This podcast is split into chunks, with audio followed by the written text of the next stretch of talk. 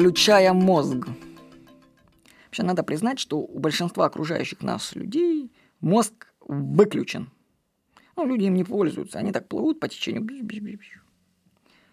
Даже самые простые мысли до них еще не дошли. Ну, дороги они еще. Например, до многих людей не доходит, что мусорить – это плохо. То есть вот они берут и поели, что-то там чипсы кинули на это сразу на улицу. Для них это естественно, ну, животное происхождение. Они это не понимают. Также люди не понимают, что уют в доме создается тобой лично, а не ЖЭКом или соседями.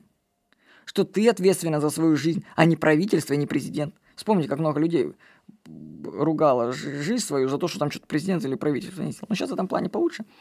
Но все равно люди находят оправдание. Вроде, конечно, элементарные вещи, да, как не мусорить, например, или навести порядок вокруг себя. Но основной массе людей как-то это еще не доходит. Так что им нужно время, чтобы это осознать. Почему люди не используют свой мозг? Почему он у них выключен?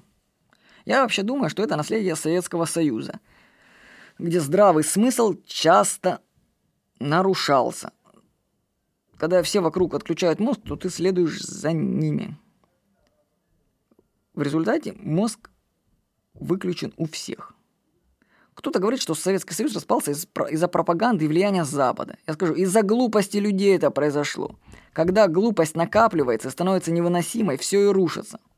Мне было очевидно, что люди ведут явно себя не по-умному еще в первом классе школы в 1987 году. Ведь меня никто не обрабатывал извне, вообще никто.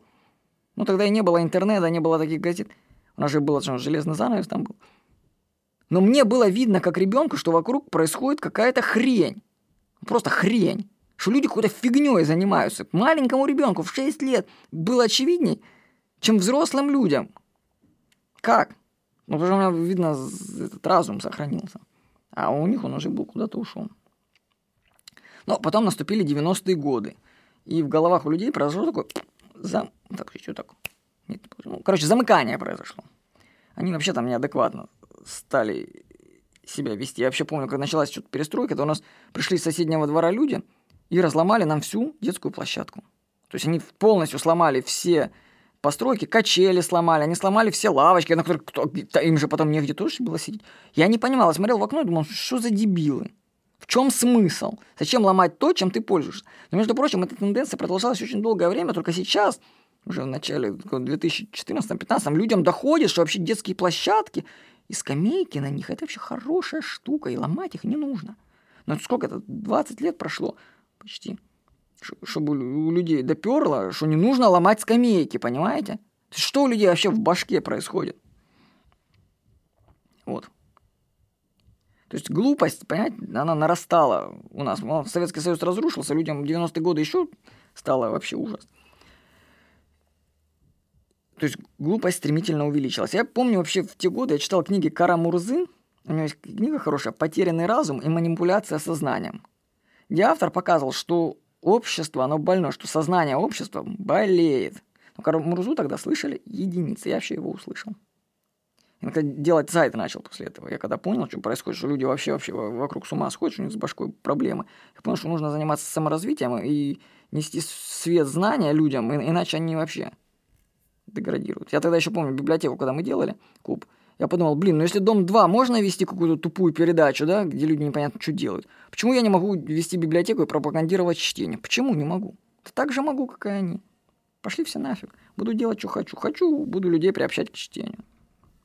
Вот. Сейчас я вам скажу, наступает уже время пробуждения. Даже несмотря на уже 2015 год, ну, постепенно, люди постепенно, они начинают думать. Ну, так немножко. Я считаю, что это связано с моделью Грановеттера. Можете почитать про нее в интернете, модель Грановеттера. Суть ее в том, что у каждого человека есть свой порог, применительно к включению мозга. Значит, у каждого человека есть свой порог для включения мозга. Кто-то может начать думать сам по себе, то есть бах, у него щелкнуло, и он стал думать сам, родился он таким. А кому-то требуется, чтобы 10 человек вокруг него начали думать. И только тогда он последует за ними, поймет, что думать можно, ура! И тогда он что-то начнет облагораживать. То есть такая стадная психология. Вот нужно понимать, просто у каждого человека есть свой порог для включения в какую-то деятельность.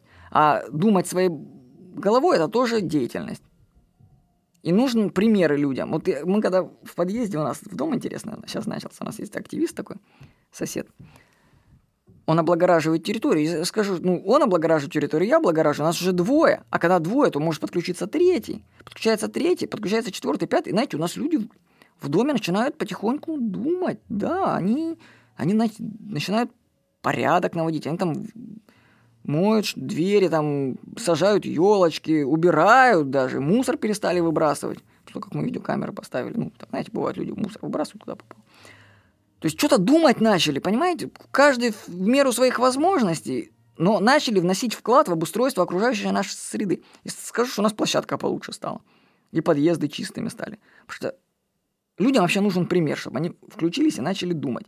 И вы можете как раз стать тем человеком, который запустит этот механизм. Вы будете первым активистом. Когда вы начнете что-то делать хорошее по-умному, вас не поддержишь, потому что вы только один.